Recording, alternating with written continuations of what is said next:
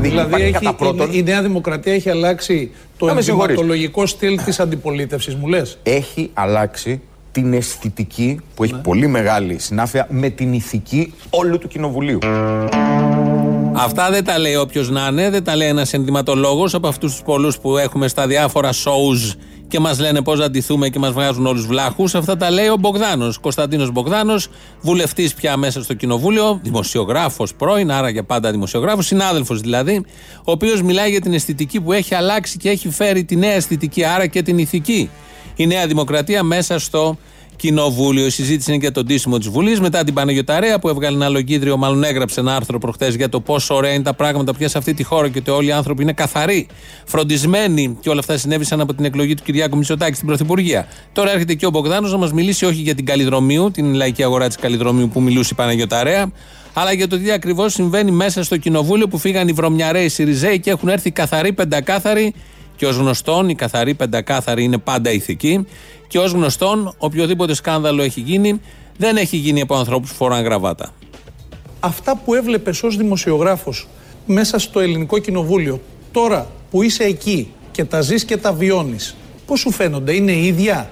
Τα βλέπεις απ' έξω και σε 2 μήνες είναι μέσα. Καλύτερα είναι, είναι καλύτερα από όσο τα περίμενας. Αυτό όμως έχει συμβάλει πάρα πολύ το γεγονός ότι έχει αλλάξει από μία εκλογή και ύστερα, δηλαδή από τις εκλογές του καλοκαιριού, η αντίληψη, το στυλ, η αισθητική των ανθρώπων που είναι μέσα στο ίδιο το κοινοβούλιο. Δηλαδή έχει, κατά πρώτον, η Νέα Δημοκρατία έχει αλλάξει το ενδυματολογικό στυλ της αντιπολίτευσης, μου λες. Έχει αλλάξει την αισθητική που έχει πολύ μεγάλη συνάφεια με την ηθική όλου του κοινοβουλίου. Πολύ σύντομα όλα τα πράγματα μου φαίνονται πολύ καλύτερα και αυτό έχει να κάνει με το φαινόμενο και την επίδραση Νέα Δημοκρατία του Κυριάκου Μητσοτάκη. Μας λέγανε παλαιότεροι ότι επί 5 χρόνια βλέπατε κόσμο με τισέρτ χισμένα, βρώμικα, σαγιονάρες, σουπαμούπες, μανταλάκια, ολίγον τι είμαστε κάμπινγκ στο Γήθιο.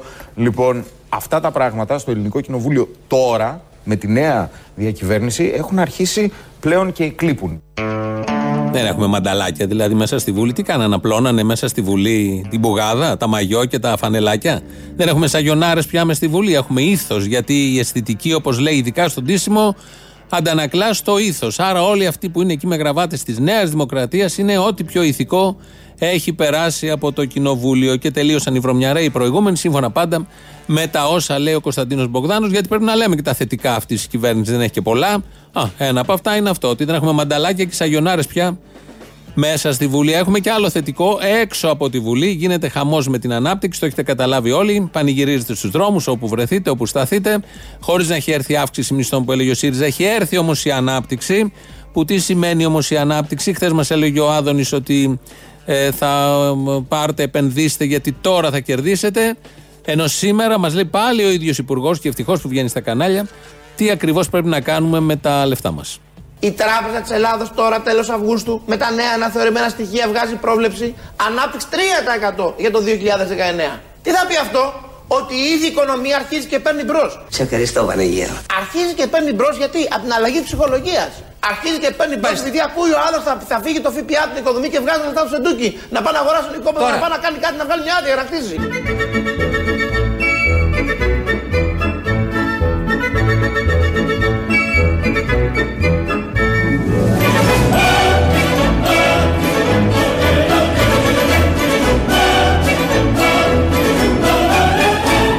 Και παίρνει μπρος επειδή ακούει ο άλλος θα φύγει το ΦΠΑ από την οικοδομή και βγάζει λεφτά του σεντούκι. Να πάει να αγοράσει νοικόπεδο, να πάει να κάνει κάτι, να βγάλει μια άδεια, να κτίσει. Ουδή σημειώθηκε ποτέ αγοράζοντας γη. Ουδής ζημιώθη ποτέ αγοράζοντας γη. Αυτό είναι μια μεγάλη αλήθεια. Ο Άδωνης λοιπόν εδώ μας λέει ότι λόγω ψυχολογίας, εγώ θα συμπληρώσω και λόγω ντυσίματος, έχει αλλάξει το κλίμα, ήρθαν οι ηθικοί καθαροί, τελειώσαμε με τους άλλους, οπότε όλο αυτό έχει ως αποτέλεσμα να βγάζετε από τα λεφτά από τα σεντούκια, γιατί υπάρχουν λεφτά στα σεντούκια, για να πάτε να πάρετε οικόπεδα. Ψάχνουν όλοι οικόπεδα για να χτίσουν. Ποιος από τους γνωστούς σας, εδώ όλοι οι συνάδελφοι, δεν ψάχνουν αυτή την εποχή ειδικά οικόπεδο για να χτίσουν? Έχουν ξαμολυθεί όλοι στα γνωστά πούλμαν που είχαμε κάποτε. Και πηγαίναμε από τους ραδιοπειρατικούς σταθμούς, μάλλον πειρατικούς ραδιοφωνικούς σταθμούς, για να πάμε να αγοράσουμε τα περίφημα οικόπεδα. Όλο αυτό τι είναι, όλο αυτό που μας λέει ο Άδωνης, είναι η ανάπτυξη η οποία έρχεται. Και θέλω να στείλω από εδώ ένα μήνυμα σε όλες τις τράπεζες. Ότι εμείς θα είμαστε εδώ. Αυτά! Να βοηθήσουμε την ανάπτυξη, να μειώσουμε τους φόρους, να βρούμε τρόπο με τους θεσμούς να μειωθούν τα κόκκινα δάνεια. Θα κάνουμε ό,τι πρέπει να γίνει, γιατί πιστεύουμε φυσικά σε ένα σταθερό τραπεζικό σύστημα. Αλλά και οι τραπεζίτες θα ξέρουν ότι εδώ είμαστε χώρα που υπάρχουν νόμοι, που οι νόμοι είναι για όλους και για τις τράπεζες. Και όταν εμείς μιλάμε για ανάπτυξη, μιλάμε για ανάπτυξη για όλους. Λοιπόν. Εμείς δεν θα αφήσουμε κανέναν συμπολίτη μας πίσω, Γιώργο. Λοιπόν. Όλοι θα ωφεληθούμε στην Ελλάδα από την ανάπτυξη που έρχεται.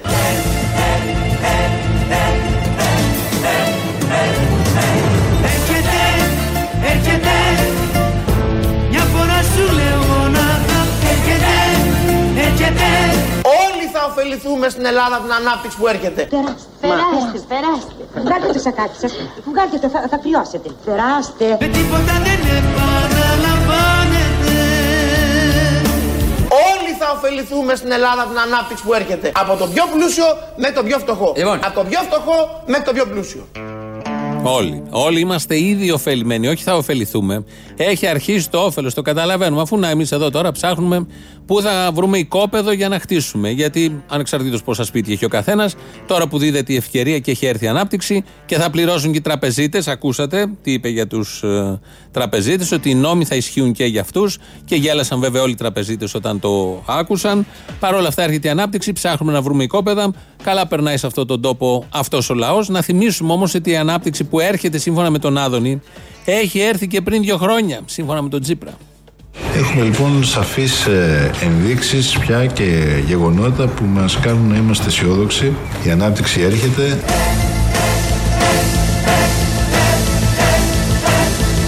Η ανάπτυξη έρχεται.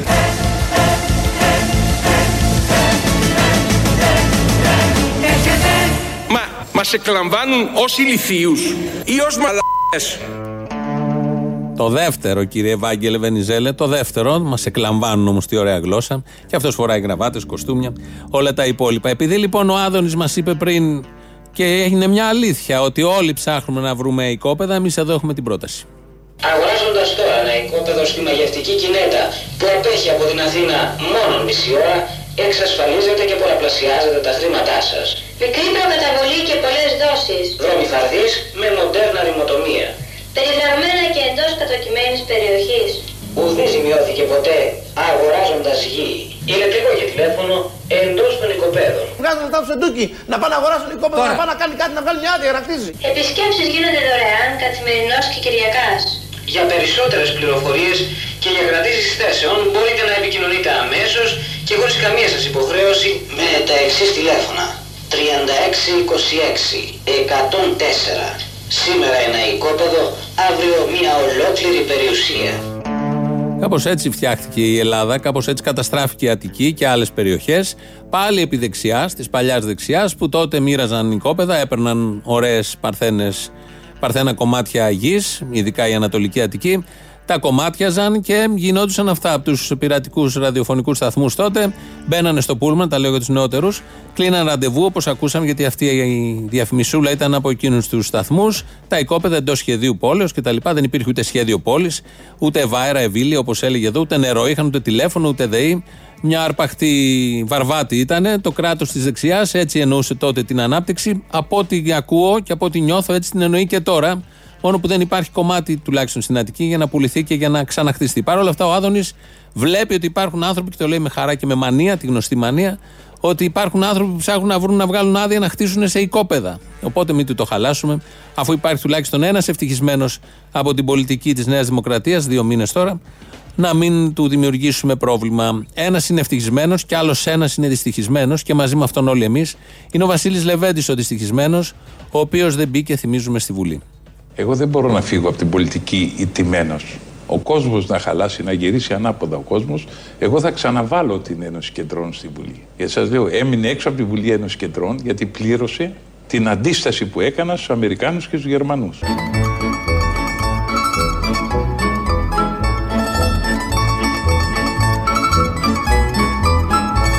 Γιατί πλήρωσε την αντίσταση που έκανα στους Αμερικάνους και στους Γερμανούς. Αντίσταση, αντίσταση. Αντίσταση.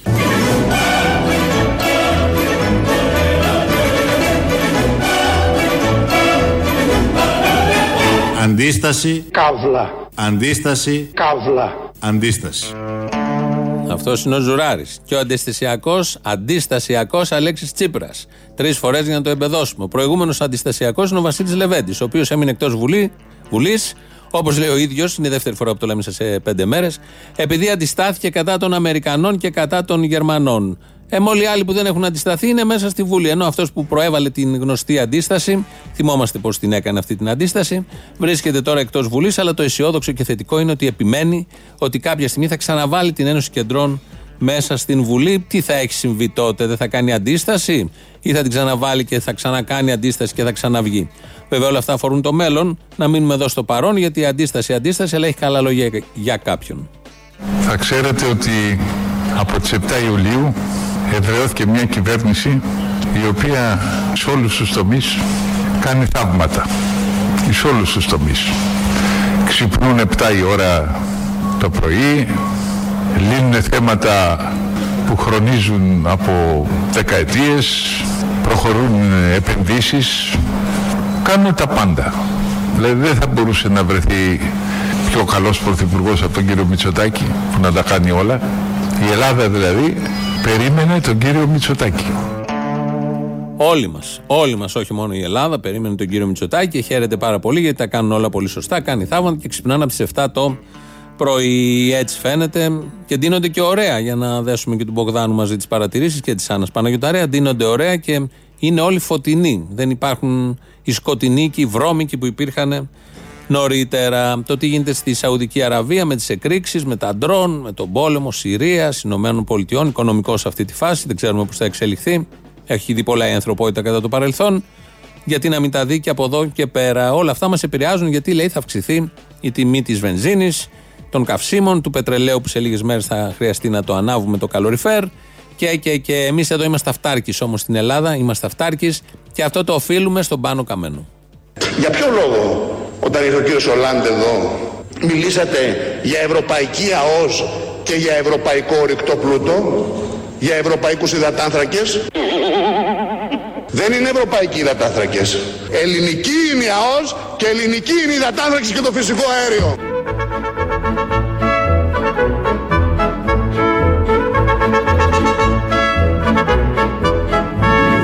Ελληνική είναι η ΑΟΣ και ελληνική είναι η υδατάνθρακες και το φυσικό αέριο.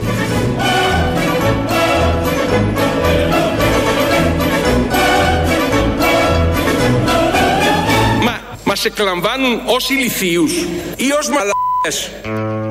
Δεν θέλει ερώτημα. Βγάζουμε το ερωτηματικό και τα δύο έχουν μια ισχύ. Έχουν την απόλυτη μάλλον ισχύ. Εδώ Πάνος Καμένος, αντί να πει υδρογονάνθρακες, είπε υδατάνθρακες, γιατί κάτι παραπάνω ξέρει. Τρώγοντας υδατάνθρακες δεν κρυώνεις πολύ, οπότε δεν έχεις ανάγκη τους υδρογονάνθρακες.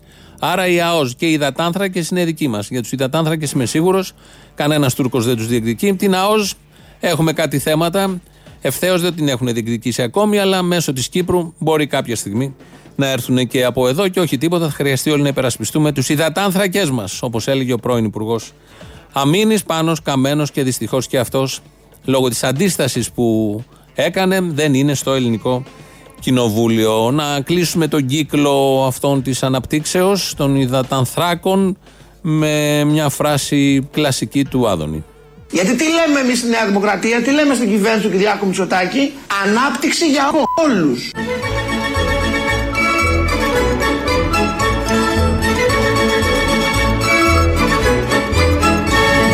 Ανάπτυξη για όλους.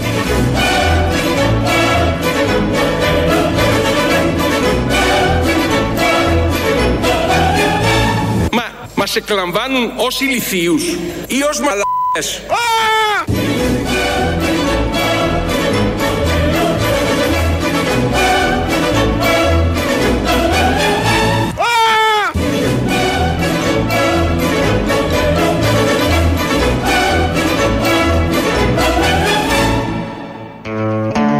Έτσι λοιπόν υπάρχει η ανάπτυξη για όλους αυτούς που λέει και μιλάει με πολύ μεγάλη σαφήνεια ο Άδωνης Γεωργιάδης, και υπάρχουν και οι νόμοι που θα εφαρμοστούν για τους τραπεζίτες και υπάρχει το ντύσιμο στη Βουλή, κάπως έτσι. Αυτά έχει η σημερινή επικαιρότητα, έχει κι άλλα δηλαδή, θα προσπαθήσουμε να τα χωρέσουμε όλα μαζί. Το Σαββατοκύριακο που πέρασε στην Αίγινα έγινε το φεστιβάλ φιστικιού, κάπως έτσι αν δεν κάνω λάθος, γίνεται κάθε χρόνο.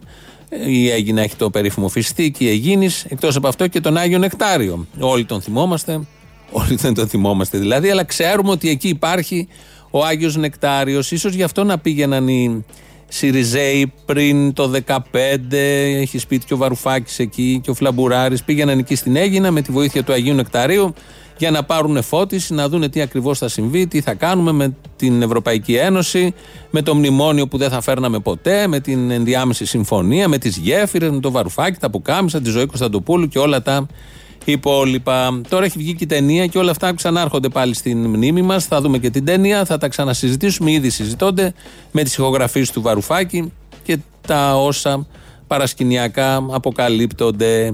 Ο Νίκος Παπάς, χτες που ήταν σε κανάλι, ερωτήθη για το Βαρουφάκι, για την ταινία, για τα παρασκήνια και έδωσε μια σχετική απάντηση.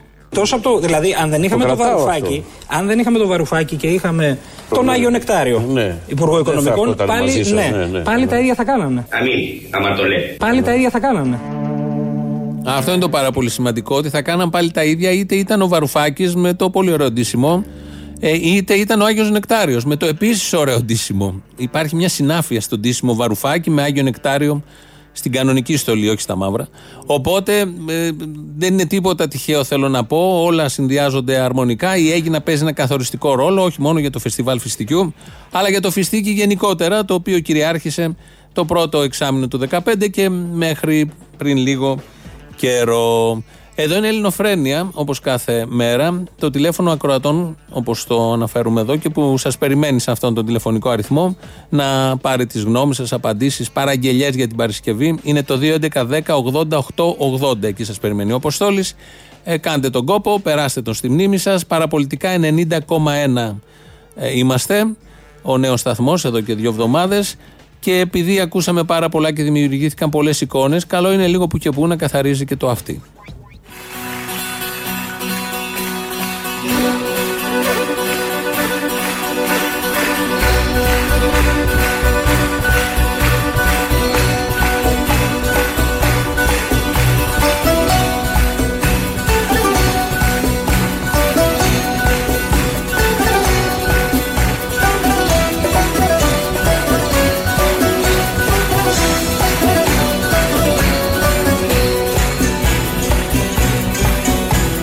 Αραβιαλίτες μας πήριξαν κάτι, μας είπαν ελάτε, μας κλείσαν το μάτι. Κοντά μας περνάνε και δεν σταματάνε, τα άσπρα πάνια τους δεν ήταν για μας. Στον μου χέρι το τσιγάρο, μοιάζει με χαμένο φάρο. Κι όταν θα σβήσει θα έρθει τώρα, σχόλασε το παιδί τώρα.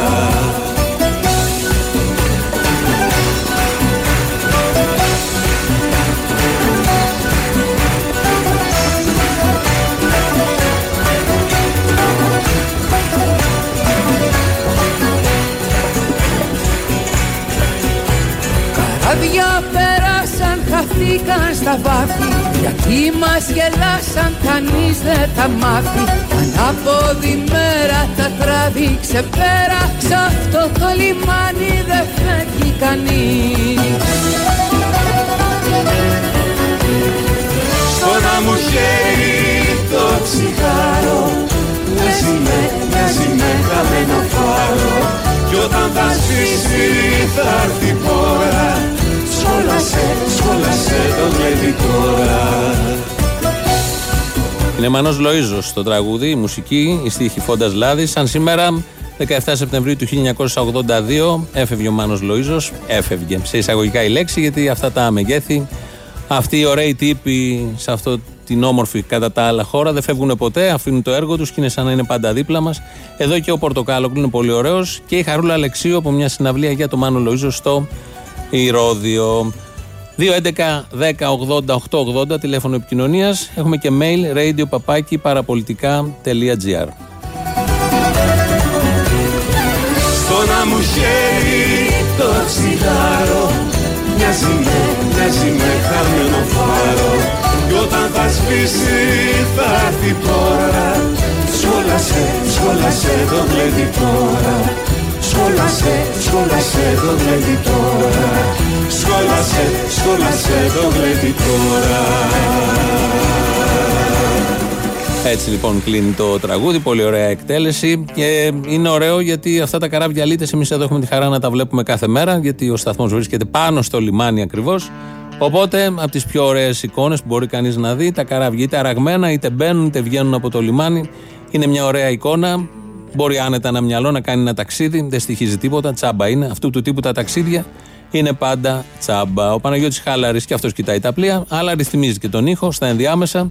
Είναι εδώ μαζί μας στο το επίσημο site είναι ελληνοφρένια.net.gr. Εκεί μας ακούτε τώρα live και αμέσως μετά ηχογραφημένους τη διάρκεια της μέρας.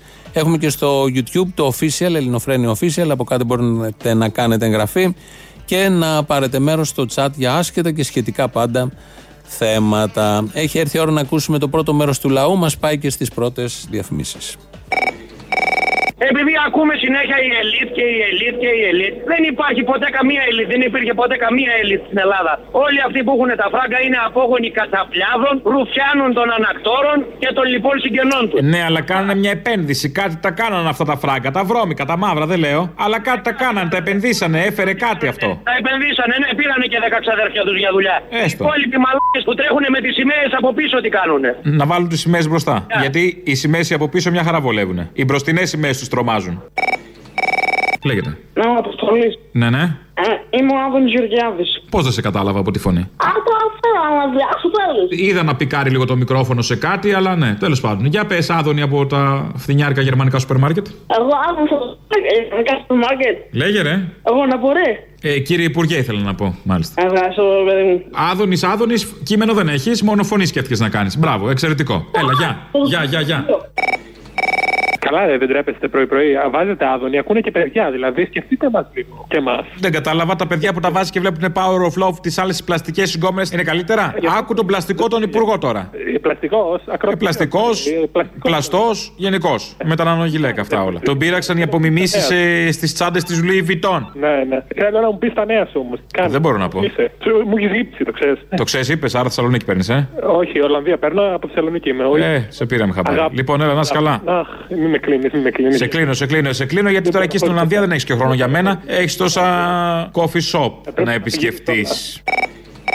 Μόνο του δημοσιογράφου το επάγγελμα έχει αντίκτυπο στην κοινωνία και παίζει ρόλο το σε ποιο αφεντικό δουλεύει. Δεν ξέρω, πες αυτά στους συντρόφους τους, τους Σιριζέους. Ο άλλος που κάνει την οποιαδήποτε μαϊμουδιά για να κερδίζει το δικό του δεξιό αφεντικό δεν έχει τέτοιο. Οπουδήποτε και αν δουλεύει. Σε ποιον αναφέρεσαι? Σε ποιον αναφέρομαι? Είναι κάποιος εργαζόμενος σε ένα σούπερ μάρκετ και του λέει ναι, βάλε πρώτα τις σάπιες στις ντομάτες. Μα ποιος θα έχει, παιδί μου, τα σούπερ μάρκετ και τα μέσα παραγωγής? Τα δεξιά αφεντικά δεν θα τα έχουν. Άρα δεν θα δουλέψει κανείς πουθενά. Τι συζητάμε τώρα? Τον μπακαλιάρο που είσαι στον εγκέφαλο κάθε βλαμμένος. Θα πάω να ζητήσω διαπιστευτήρια από το αφεντικό πολιτικών φρονημάτων. Απλά κάνουμε. 102 δεν είναι μεταδίδει πια, έχει αλλάξει η συχνότητα του σταθμού και μεταδίδει 95,8. Από πού παίρνεις, ρε? Από Κόρινθο, ρε. Σου είχα πει 102. Είχες πει 100, όχι σε μένα, στην κυρία πριν λίγο που. Λέω κάτι μαλακίες κι εγώ. Το οποίο σας μεταδίδει μόνο Δευτέρα, φίλε. Μόνο Δευτέρα, τι φάση? Ξέρω εγώ τι να σου πω. Μόνο Δευτέρα, κάτι πρέπει να γίνει με αυτό γιατί έχουμε τηλεφωνήσει και λέει ότι θα το πούμε, αλλά το ίδιο εδώ και από προχθές που ξεκινήσει από τη Δευτέρα. Κατά σαν τις δίαιτες που ξεκινάει Δευτέρα και την άλλη μέρα δεν έχει ξανά. Ναι, ακριβώς. Κάτι πρέπει να γίνει όμως. Δίαιτα καταντήσει. Είδες, ήρθε ο Κυριάκος και μπήκαμε στη δίαιτα. Τίποτα δεν είναι τυχαίο. Τίποτα δεν είναι τυχαίο. Κάντε κάτι, σε παρακαλώ, γιατί θέλουμε να σας ακούμε και εδώ, γιατί δεν πιάνουμε από πάνω. Ίντερνετ δεν έχεις πάνω να θεμάσαι? Έχω, μπορεί, αλλά ποιος ανοίγει τώρα, ποιος μπαίνει YouTube? Σου έχω κάνει αυτός 1-0, ποιος? Τα έχω κάνει όλα, να ξέρεις. Άμα είναι, πρόσθεσέ το εκεί, αν σας ακούνε εσένα, πιστεύω να σας ακούνε που είσαι έτσι εκεί, ο πρώτος εκεί μέσα. Αποστολάκο. Έλα. Πώς πέρασες το καλοκαίρι? Ζόρικα. Πού να είστε πολλά. Ζόρικα, Λέγε τι θες τώρα, έλα. Λοιπόν, θα ενημερώσετε για το φεστιβάλ ή τζάμπα, σας ακούμε? Θα ενημερώσουμε. Λοιπόν, πότε παίζεις εσύ? Την Πέμπτη. Την Πέμπτη, τι ώρα? 10:30. Σε ποια σκηνή απόλες? Στη Φοιτητική. Τέλεια. Όπως κάθε χρόνο, λοιπόν. Μάλιστα. Έτσι. Λοιπόν, Παρασκευή, 9:30 ώρα. Παίζω κι εγώ κάτω. Ποιος εσύ? Εγώ. Ωραία. Με τη χοροδία του δυτικού τομέα της ΚΟΑ. Ναι. 9:30 ώρα τραγουδάμε τους ποιητές της ζωής μας. Παίρνα μια βόλτα. Ωραία, έγινε, έλα, γεια. Λέω κάτσε να πάρω, μήπως νομίζει ότι δεν τον έχω βρει. Έτσι νόμιζα ότι δεν με έχεις βρει. Όχι αγόρι, δεν γίνονται αυτά. Σε μυρίστηκα. Από τι? Ψαρίλα, Σκατά, κατεβήκα κάτω στο πυράκι και βρωμήσαμε. Καλές εκπομπές. Να σε καλά. Εμείς, ξέρεις, όλοι οι ελεύθεροι επαγγελματίες αυτή την περίοδο δεν προλαβαίνουμε. Δηλαδή και το τηλέφωνο που σου κάνω τώρα. Ναι. Δεν προλαβαίνω. Τι είστε, εν μέσω επενδύσεων, ας πούμε, και είστε όριο. Τώρα σε παρακαλώ πολύ, όταν σου λέω δεν προλαβαίνουμε, άστα. Εντάξει, μας πήγε και με τις δύο εκλογικές μάχες, μας έχει πάει ένα εξάμηνο. Γαμώντας. Πού? Το είπα εγώ. Τσούζει ο κόλος μας. Αυτό είναι το ζητούμενο όμως με τη Νέα Δημοκρατία. Να τσούζει για να στο κάνουν να περάσει. Να πάτεις ανοσία, να τρως, να μην καταλαβαίνεις.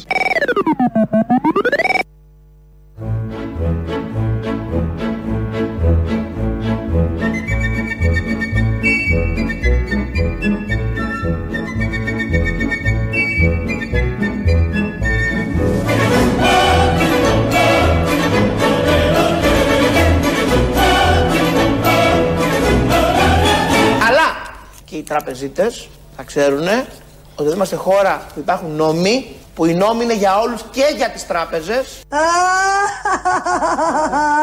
Και όταν εμείς μιλάμε για ανάπτυξη, μιλάμε για ανάπτυξη για όλους. Λοιπόν, εμείς δεν θα αφήσουμε κανέναν συμπολίτη μας πίσω, Γιώργο. Λοιπόν, όλοι θα ωφεληθούμε στην Ελλάδα από την ανάπτυξη που έρχεται. Έρχεται, ετοιμαστείτε, ανοίξτε τσέπες, χέρια, έρχεται η ανάπτυξη. Επίσης, έρχεται η ανάπτυξη επειδή υπάρχουν νόμοι και ισχύουν για όλους το ίδιο. Αυτό είναι ένα πολύ βασικό. Γιώργο Αυτιάς, αυτόν απευθύνεται και τα λέει ο Υπουργός Ανάπτυξης και Επενδύσεων. Κάτι παραπάνω θα ξέρει, που είναι πολύ χαρούμενος. Άδωνης Γεωργιάδης. Κυρίως είμαστε ενημερωτική εκπομπή, σχεδόν αποκλειστικά ενημερωτική εκπομπή. Οπότε να ακούσουμε τους τίτλους των ειδήσεων. Είναι η αστυνομική τίτλη των ειδήσεων σε ένα λεπτό. Στο μικρόφωνο ο Μπαλούρδος, δημοσιογράφος Μάρτης. Συγχαρητήρια επιστολή προς την καθηγήτρια και γνωστή δημοσιογράφο Άννα Παναγιωταρέα, πρώην υπεύθυνη τάφου, έστειλε η Ένωση Αστυνομικών Υπαλλήλων Αττικής για τις σωστές παρατηρήσεις της σχετικά με το κομψό ντύσιμο των Ελλήνων επί Κυριάκου Μητσοτάκη, σε αντίθεση με τα κουρέλια που φορούσαν όλοι επί εποχής βρωμιαρέων άπλητων Συριζέων. Δεύτερη συγχαρητήρια επιστολή προς τη γνωστή δημοσιογράφο Άννα Παναγιωταρέα, πρώην υπεύθυνη τάφου, έστειλε ο Κωνσταντίνος Μπογδάνος. Στην επιστολή του πρότεινε όλοι οι πελάτες της λαϊκής αγοράς της Καλλιδρομείου να ψωνίζουν φορώντας φράκο και ημίψηλα καπέλα οι άντρες και τουαλέτες εποχής αναγέννησης με φουρό οι γυναίκες, για να δείξουν στους άπλητους με τα σκισμένα ρούχα τι σημαίνει κανονικότητα. Μεγάλη δημοσκόπηση μεγάλης εταιρείας δείχνει προβάδισμα του Κυριάκου Μητσοτάκη κατά 67% σε αντίθεση με τους άλλους που με τα βίας φτάνουν στο 7%. Καταλληλότερος πρωθυπουργός είναι ο Κυριάκος Μητσοτάκης με 110%. Ακόμα ψάχνουν στο Πασόκ να βρούνε τον μαλάκα που σχεδίασε την αφίσα με την υψωμένη γροθιά. Πληροφορίες που ανέφεραν ότι τη σχεδίασε ο Γιώργος Παπανδρέου ελέγχονται ως ανακριβείς. Εορτή της αγάπης, της πίστης, της ελπίδας και της σοφίας σήμερα. 4 αρετές που λείπουν παντελώς από την ελληνική αστυνομία και ευτυχώς.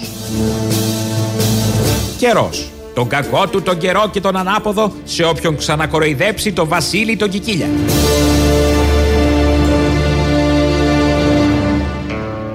Ειδήσεις από την ελληνική αστυνομία είμαστε υποχρεωμένοι να τις μεταδίδουμε. Δεν μας χαλάει γιατί είναι μια ενημερωτική φέτα, όπως το λέμε, μια ενημερωτική διάσταση, η απόλυτη ενημερωτική διάσταση, ένα ενημερωτικό λεπτό εδώ στην Ελληνοφρένια. Σήμερα το πρωί στα κανάλια, γενικώς έχουν αρχίσει τα κανάλια, ενημερωτικές εκπομπές από το πρωί μέχρι το βράδυ. Χαμός γίνεται, ενημερωνόμαστε, αλλά χωρίς να μαθαίνουμε τίποτα. Τελειώνει η ενημερωτική εκπομπή και δεν σου έχει μείνει κάτι ενημερωτικό, δεν νιώθεις πιο ενημερωμένος, δεν νιώθεις πιο επαρκής σε σχέση με όλα αυτά που συμβαίνουν. Μην πω το αντίθετο. Το προσπερνάμε όλο αυτό, είναι ένα φιλοσοφικό θέμα, δεν μας απασχολεί, δεν είναι της παρούσης. Κάποια στιγμή θα τα βρει αυτά ο άνθρωπος και θα τα αντιμετωπίσει, μάλλον. Σε αυτή την ενημερωτική, σε μία από τις πολλές ενημερωτικές, βγήκε ο Κώστας ο Καραμαλής. Ο μικρός, έχουμε πολλούς, δυναστεία ολόκληρη. Ένας έχει πεθάνει, ένας ζει, μάλλον, και από εκεί και πέρα υπάρχει και ένας άλλος που είναι υπουργός συγκοινωνιών. Αυτός λοιπόν ο μικρός Καραμαλής είχε να πει καλά λόγια για την κυβέρνηση στην οποία ανήκει. Καταρχήν, δεν είμαι υπουργός οικονομικών και θεωρώ ότι βλέπουμε για πρώτη φορά μια κυβέρνηση η οποία όποιο μέτρο αναγγέλει το έχει μελετήσει σωστά. Μπράβο!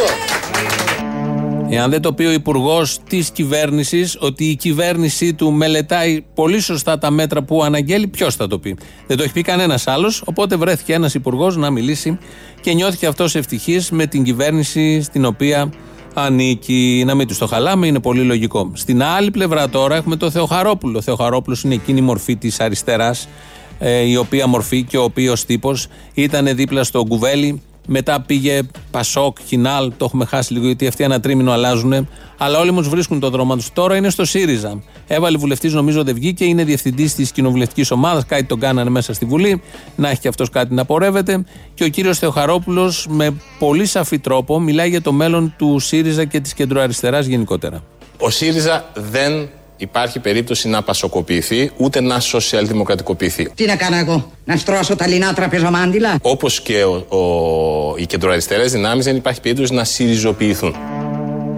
Πολύ καλό όλο αυτό. Για να το λέει ο Θεοχαρόπουλος, δεν θα γίνει. Προφανώς δεν θα ισχύσει όλο αυτό. Δηλαδή ούτε πασοκοποίηση ΣΥΡΙΖΑ, ούτε συριζοποίηση των κεντροαριστερών δυνάμεων. Ποιος θέλει από όλους αυτούς να γίνει το αντίθετό του? Είναι ένα θέμα τεράστιο. Δεν μας απασχολεί. Και αυτός νιώθει ευτυχής με αυτό που είπε. Μας ενημέρωσε για το συγκεκριμένο θέμα. Πάμε στην κυρία Φωτίου, η οποία υπάρχει. Είναι και αυτή εδώ, όπως και όλοι οι ΣΥΡΙΖΑΙ. Κύριε Λασκαράτε, εμείς είμαστε εδώ. Είμαστε οργανωμένοι.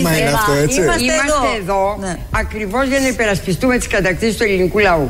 Αυτή τη στιγμή ο ελληνικός λαός βλέπει ότι δεν ήταν ανίκανοι οι ΣΥΡΙΖΑΙ.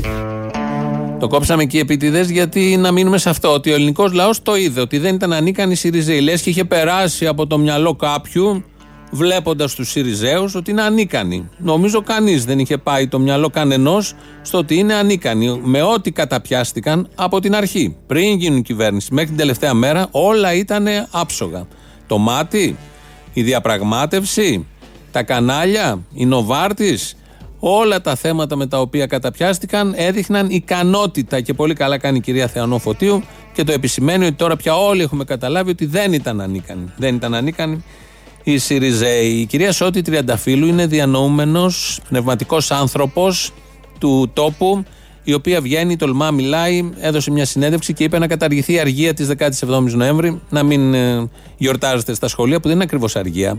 Στα σχολεία γίνεται μια γιορτή για να θυμούνται τι ακριβώς έγινε και ζήτησε μέσω της συνεντεύξεως αυτής να καταργηθεί και αυτή η γιορτή, αυτή η υπενθύμηση στις νεότερες γενιές. Δεν έχουμε το ηχητικό γιατί ήταν συνέντευξη σε site, νομίζω, σε εφημερίδα. Οπότε θα θυμηθούμε τα παλιά καλά που μας έλεγε η κυρία Σότη Τριανταφύλλου. Για να είναι κανείς επαναστάτης πρέπει πρώτα να κατανοεί την κοινωνία και έπειτα να έχει ένα πολύ συγκεκριμένο και ρεαλιστικό όραμα. Επίσης πρέπει να μπορεί να περιγράψει τις μεθόδους με τις οποίες θα επιτύχει αυτό το όραμα. Εδώ ακούσαμε τι πρέπει να κάνει ο σωστός επαναστάτης. Και αν δεν το ακούσεις από τη Σότη Τριανταφύλλου, από ποιον θα ακούσεις τι πρέπει να κάνει ο σωστός επαναστάτης? Ποιους δρόμους πρέπει να ακολουθήσει? Το είπε πολύ καλά. Ξέρει από επανάστατες προφανώς. Τι νοιάζουν να υπάρχουν επαναστάτες?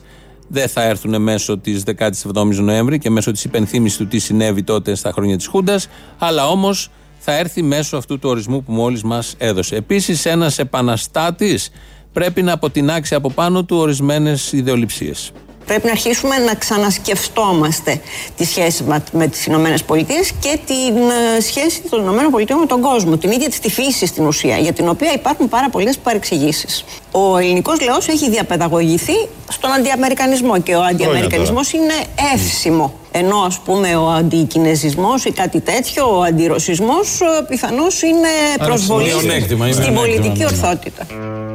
Άρα καταργούμε την γιορτή του Πολυτεχνείου και επίσης δεν είμαστε αντιαμερικάνοι. Δεν υπάρχει και λόγος να είμαστε αντιαμερικάνοι σε αυτόν τον τόπο και όπως λέει εδώ σε αυτόν τον τόπο ο ελληνικός λαός έχει γαλουχηθεί με αυτήν την ιδέα. Γιατί άραγε, δεν ερωτήθη από τους συναδέλφους, είναι παλιότερη βέβαια αυτή η δήλωση της κυρίας Σότης Τριανταφύλλου, γιατί άραγε αυτός ο λαός κυρίως έχει αντιαμερικανικά αισθήματα? Λες και δεν έχει γίνει τίποτα σε αυτόν τον τόπο, δεν υπάρχει πρόσφατη ιστορία. Δεν υπάρχει και η σύγχρονη και η πιο σύγχρονη ιστορία.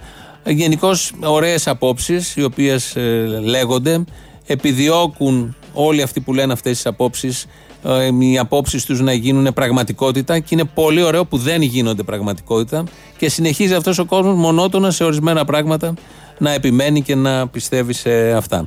Αυτό είναι ένα ωραίο παιχνίδι και παιχνίδισμα γενικότερα που συμβαίνει σε αυτό τον όμορφο, κατά τα άλλα, να εξαιρέσουμε όλα αυτά, τόπο. Έχει έρθει η ώρα να ακούσουμε το δεύτερο μέρος του λαού, μας πάει και στις δεύτερες διαφημίσεις. Ναι. Ναι, καλησπέρα σας. Γεια σας. Από την Κουμουνδούρου καλούμε. Αλίμονο. Έχετε ακόμα τηλέφωνο, δεν σας το κόψανε? Παραλίγο. Σε λίγο θα μας το κόψουν. Τώρα που ανεβήκαν όλοι αυτοί που θέλετε εσείς, θα μας το κόψουν και το τηλέφωνο. Ναι, αλλά και πριν ήσασταν εσείς που θέλαμε εσάς. Δεν θέλατε εμάς. Πώς δεν θέλαμε εσάς, αφού σας φέραμε, ρίξαμε το σαμαράκι, σας φέραμε. Θέλω να πω, αυτό που λέτε εσείς τώρα ακουμπάει ακριβώς πάνω σε αυτό που λέγανε οι δεξιοί τότε. Δεν ξέρω πώς νιώθεις εσύ με αυτό. Δεν έχει καμία σχέση το ένα με το άλλο. Αυτά είναι προπαγάνδα την οποία πλασάρετε μόνο εσείς. Καμία. Άκου τώρα, κοίτα να δεις. Απολύτως καμία. Απολύτως. Για πείτε το απολύτως με χτύπημα στο τραπέζι. Απολύτως. Έτσι. Και στα γραφεία του Πασόκ μέσα. Απολύτως. Και στα γραφεία του Πασόκ μέσα. Έτσι για να ταιριάζετε κιόλας τελείως και με αυτούς. Καταρχάς δεν υπάρχει Πασόκ. Ναι, αυτό. Κατά τα άλλα όμως, θα θέλαμε παρόλα αυτά μία ενίσχυση. Τι κουκουέ, γίνατε κουπόνια κι εσείς. Άι, παράτα μας. Δεν έχει ενίσχυση. Όχι, δεν θα πάρετε λίγο αυγή? Αυγή? Ναι. Τι αυγή, παιδί μου? Δεν θα πάρετε λίγο αυγή? Να πάρουμε αυγή να ευλογάμε τα γένια σας. Να μην πάρετε. Επίσης, θα θέλαμε να μας δώσετε λίγη ιδεολογία. Η αυγή, παιδί μου, δεν κάνει ούτε για σκούπισμα στο κόψιμο των κνητών που πήγανε και τους έπιασε ομαδικό κόψιμο, δεν κάνει. Τι φάγανε? Ήπιανε, φαντάσου. Τι ήπιανε? Δεν ξέρω. Και δεν είχαν ριζοσπάστη. Δεν είχαν μια αυγή την ώρα που τη χρειάζονται. Εκεί στα γρήγορα, τι να την κάνει την αυγή? Τι να την κάνει την αυγή? Ριζοσπάστη, ρε φίλε. Αφού εκεί που πήρανε να πει τι άλλο θα θέλατε. Ριζοσπάστη να θέλατε. Καλησπέρα, Αποστόλη μου. Καλή αρχή να έχετε. Γεια σου, φίλε. Ευχαριστώ. Είμαι ακροατής από ανήλικος ακόμα. Τώρα πόσο είσαι? Τώρα είμαι 33. Τι διάλογο, μεγαλώσαμε γενιές και γενιές. Καταστρέψαμε γενιές και γενιές. Τέλος πάντων. Να δεν μπορεί να φεύγουμε. Χθες το Μαυρομηχάνη 27, άμα έχω καταλάβει καλά και θυμάμαι, δεν είναι εκεί πέρα ο σύλλογος με τους θεούσες? Νομίζω είναι πάρκινγκ. Α, είναι πάρκινγκ ανοιχτό γιατί απέναντι ακριβώς. Στο 25 είναι οι θεούσες. Το 25 είναι οι θεούσες. Θα ήταν τέλειο να τους έσυνε θεούσες. Κατάληψη θεούς και ντύνονται και καλά, σωστό. Μπορεί να ντύνονται καλόγρες, κολλασμένες. Τέλος πάντων. Ναι. Εντάξει, δύο πράγματα. Άμα του βγάλεις από μέσα είναι μπαχαροσπανίστριε. Ναι. Αποστολή. Έλα. Με την πρώτη το σήκωσες. Με την πρώτη ευκαιρία. Με την πρώτη ευκαιρία θα σου πάρω λαμπατέρ. Θέλω να μου κάνεις μια πολύ μεγάλη χάρη. Αυτό. Θα σου πάρω λαμπατέρ. Για να μην κλαις που έχουν οι φίλες σου και εσύ δεν έχεις. Για να μην κλαις που έχουν οι φίλες σου και εσύ δεν έχεις. Για να μην κλαις που έχουν οι φίλες σου και εσύ δεν έχεις.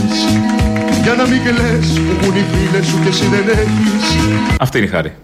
Αν σου δώσω ένα τηλέφωνο, θα μπορείς να κάνεις μια φαρσούλα σε μια φίλη μου? Όχι.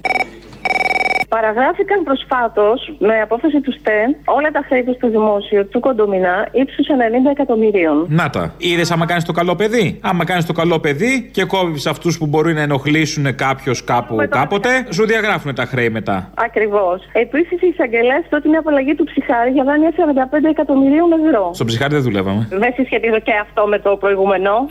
Καταρχάς τους δεξιούς τους μοιάζει η απαλλαγή από τα θρησκευτικά και όχι η απαλλαγή όλων αυτών για δάνεια, θαλασσοδάνεια. Εδώ το ίδιο. Δεν είναι το ίδιο. Θα χτυπήσουμε την επιχειρηματικότητα και την ανάπτυξη, μωρή. Πας με τα μυαλά σου. Ναι, επειδή δεν πάω, θέλω να σε ρωτήσω. Σε πόσους τυροπιτάδες σε δυστυχούν όλα αυτά τα χρήματα? Μόνο τυροπιτάδες, η υδραυλική με την κολοχαράδρα, ποιος μας έφερε έξω? Για γιάδες που βλέπουν τα γλύκια και άλλες που καθαρίζουν πατάτες. Ναι. Που πήγαιναν στα σπίτια να φτιάξουν τους σωλήνες, μας πηδάγαν τις γυναίκες, βλέπαν τον κόλο τους, δουλειά δεν γινόταν και δεν κόβαν και απόδειξη.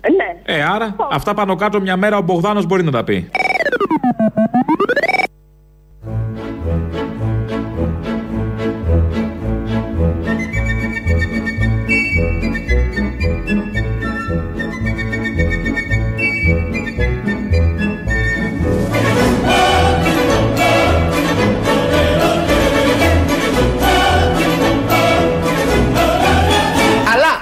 Οι τραπεζίτες θα ξέρουν ότι δεν είμαστε χώρα που υπάρχουν νόμοι, που οι νόμοι είναι για όλους και για τις τράπεζες. Και όταν εμείς μιλάμε για ανάπτυξη, μιλάμε για ανάπτυξη για όλους. Λοιπόν, εμείς δεν θα αφήσουμε κανέναν συμπολίτη μας πίσω, Γιώργο. Λοιπόν, όλοι θα ωφεληθούμε στην Ελλάδα από την ανάπτυξη που έρχεται. Μα οι νόμοι είναι φτιαγμένοι για να μην είναι για όλους. Θεωρητικά είναι για όλους, αλλά στην πράξη δεν πρέπει να είναι για όλους. Για όλους είναι η σκορδαλιά. Δεν μπορεί να είναι και οι νόμοι. Υπάρχει μια αντίφαση σε όλο αυτό, το οποίο το προσπερνάμε όπως όλα αυτά τα πάρα πολύ ωραία που προσπερνάμε. Ο Μπογδάνος άνετα θα μπορούσε να είναι ο νέος Πολίδωρας.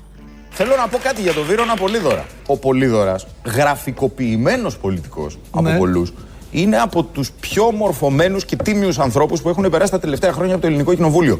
Τον κράξαμε πανεθνικά, ναι. Γιατί όταν είχε γυρίσει και είχε πει ο στρατηγός άνεμος. Το θυμόμαστε όλοι από το βήμα της Βουλής. Κανένας μας δεν έκατσε να ασχοληθεί με το γεγονός ότι ο Πολίδωρας παράφραζε τον Ναπολέοντα, που όταν μπήκε στη Ρωσία και έφαγε τελικά τα μούτρα του, είχε πει ότι εγώ δεν πολεμάω τους Ρώσους, πολεμάω τον στρατηγό χειμώνα. Εάν αυτό το πράγμα δεν ήμασταν κομπλεξικοί και δεν θέλαμε να γελιοποιήσουμε τον Πολίδωρα, το είχαμε εξηγήσει στον κόσμο, θα έκραζε τον Πολίδωρα με τον τρόπο που τον έκραξε τελικά? Ναι, γιατί δεν τον έκραξε γι' αυτό τον Πολίδωρα ο κόσμος, αυτό ήταν μια γραφικότητα, τον έκραξε επειδή καήκε η Πάρνηθα και στη συνέχεια κάηκε και η Ηλία. Γι' αυτό τον έκραξε τον Πολίδωρα. Αλλά μικρές λεπτομέρειες. Έχει έρθει η ώρα πάλι να καθαρίσουμε αυτιά.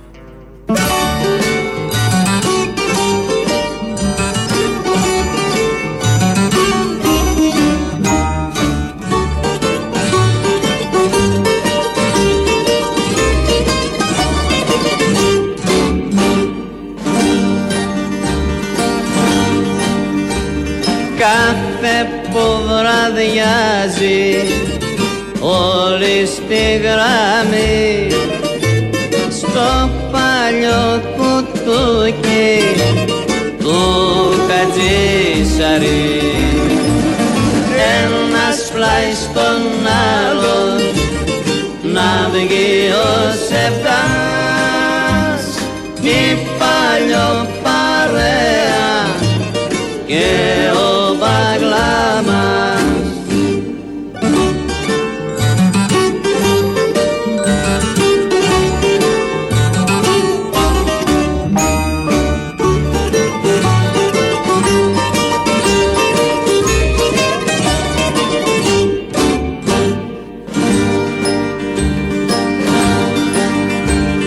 Πάρε ένα τσιγάρο, δώσε μου φωτιά, πως καπασαλέκω ασταρέκοσμα.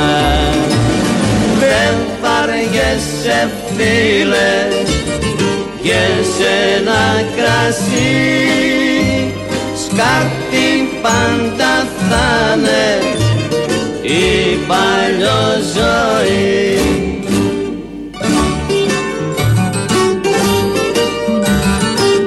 Και αυτό ο Μάνος Λοΐζος από τα λαϊκά και από τα πολύ παλιά, για μια ταινία πολύ παλιά είχε γραφτεί, μετά έκανε καριέρα εδώ Ευσταθίου που τραγουδάει και τους άντρες, το Πασαπόρτι είναι με την ίδια λογική, πολύ μελωδικός πάντα ο Μάνος Λοΐζος, είτε έγραφε λαϊκά είτε έγραφε πιο έντεχνα τραγούδια. Μια που το γυρίσαμε εκεί στο πιο λαϊκό, σήμερα έχει και συλλαλητήριο, το Πάμε στο κέντρο της Αθήνας.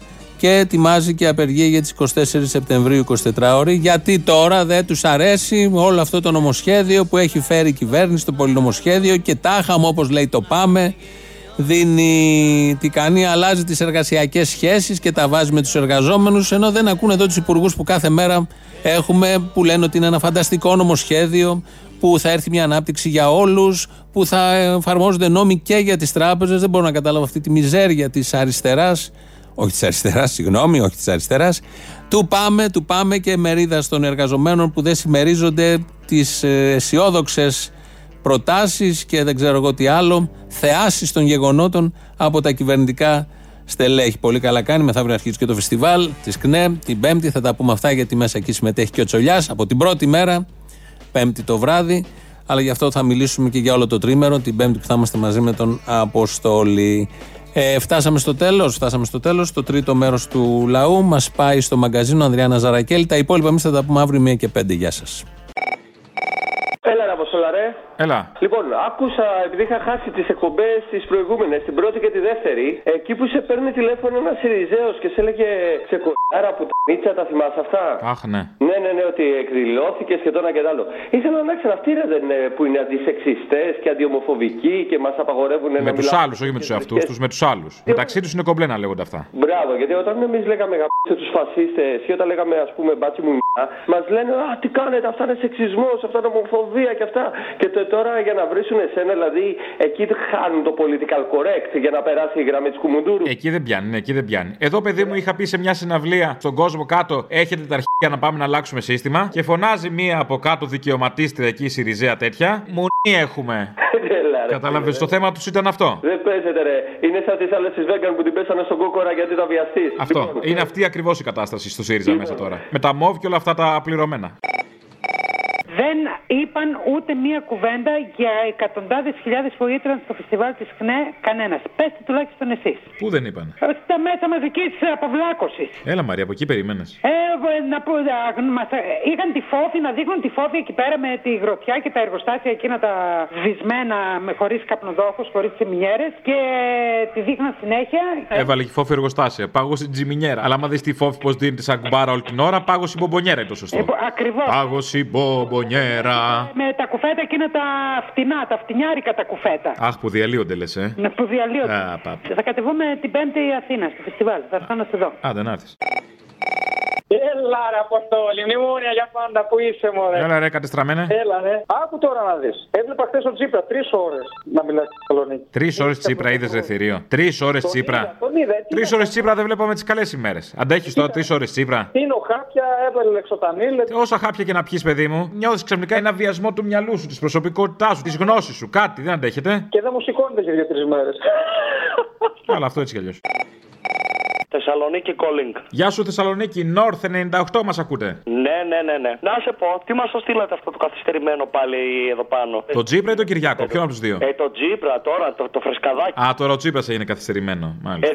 Πάντα ήταν. Ήρθε ο Κυριάκος με την οξύνη, ας πούμε, και σας φάνηκε ο άλλος καθυστερημένος. Σε κοιτάει με το γουρλωμένο το μάτι και ανατριχιάζει, είναι άλλη φάση. Άλλο το ένα, άλλο το άλλο. Μην τα μπερδεύουμε. Ενώ ο άλλος κοιτάει με το κοιμισμένο το μάτι. Να σε πω τώρα που ζητήσατε για επενδύσεις. Εμείς? Ναι. Ο Άδωνης. Ναι, αυτό λέω. Να πάρουμε εμείς τους ανοξίστες και να σας δώσουμε τη θέση, να μην μας τους στέλνετε κιόλας. Ωραία, είδα. Και τι θα τον κάνεις μόνο τον ανοξίστη, τον πήρες και τον έκανες. Είναι και η διαχείριση. Να στολίζω μαζί με το Μακεδονία Παλάς εκεί πέρα κάπου γύρω. Ναι. Ο Άδωνης ο Γεωργιάδης είναι. Πάλι ο Άδωνης. Τι θες, ρε Άδωνη, κάθε μέρα? Ήρθαμε στα Παραπολιτικά και θα μας παίρνεις τηλέφωνο κάθε μέρα? Στο Skype δεν είναι το μαγαζί σου? Καλό, στο πόσο με το που μιλάει έτσι, ξέρεις. Ποιος, τι? Ξέρεις που είμαι εγώ. Αυτός, ένα 0. Εδώ σε θέλω ρε μάγκα, ποιο είναι το μαροκάματο του βουλευτή? Δηλαδή ο μισθός του δια του 25, πόσο βγαίνει την ημέρα το μαροκάμα? Τι 25, δια 30, βουλευτής σταματάει να δουλεύει. 25, δεν πενθήμερο. Δεν σταματάει, τι πενθήμερο για τον βουλευτή, δεν έχει. Εντάξει, καμιά φορά κάθεσαι και Σάββατα, λέμε τώρα. Λοιπόν, 280 ημέρα, 280 ημέρα. Τι είναι 280 ημέρα? Μέχρι να πας και φυσιά Πειραιά και να κάνεις μια στάση, θα έχεις χαλάσει. Ένα ζευγάρι παπούτσια να αγοράσεις από το ίντερνετ, πάει, τέλειωσες. Μπράβο, μια αφήσα. Ακόμα το έλεγε η δύναμή σου την επόμενη μέρα. Η δύναμή μου την επόμενη μέρα είναι. Τέλος πάντων. Λοιπόν, να σου πω κάτι. Υπάρχει μια αγγελία για χιμπατζή σε ζωολογικό κήπο. Η τάβα, να βγάζει καμεροκάματα. Αχ, το μυαλό σου, κοιμάσαι όρθιος. Ο φίλος μας ο Μιχαλολιάκος έμεινε άνεργος τώρα. Άιντε, ξύπνα. Μη με σκάς, ξεβρώμισε τουλάχιστον Μεσογείων. Τόσο σκατό εκεί πέρα που πέρναγες και λες τι βρωμάει, δεν έχουν ξεβουλώσει. Δεν ήταν ξεβούλωμα το θέμα. Εκένωση ήταν. Ή πιο σωστά, κένωση.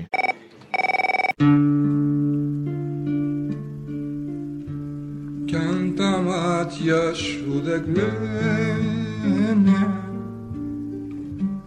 έχουν τρόπο και μου λένε για το πόνο που πονούν. Με ένα βλέμμα λυπημένο, πρωινό συνεφιασμένο για την άνοιξη ροδού. Με κοιτάζουν, μου μιλούν και απορούν. Αχ, τα μάτια σου για τα όνειρα που κάναμε ρωτούν. Αχ, τα μάτια σου, μάτια παραπονεμένα, μάτια που είσαστε για μένα, θάλασσες υπομονής. με κλαστούλες ασημένιες, πλέκω τις κρυφές ασένιες σε τραγούδι.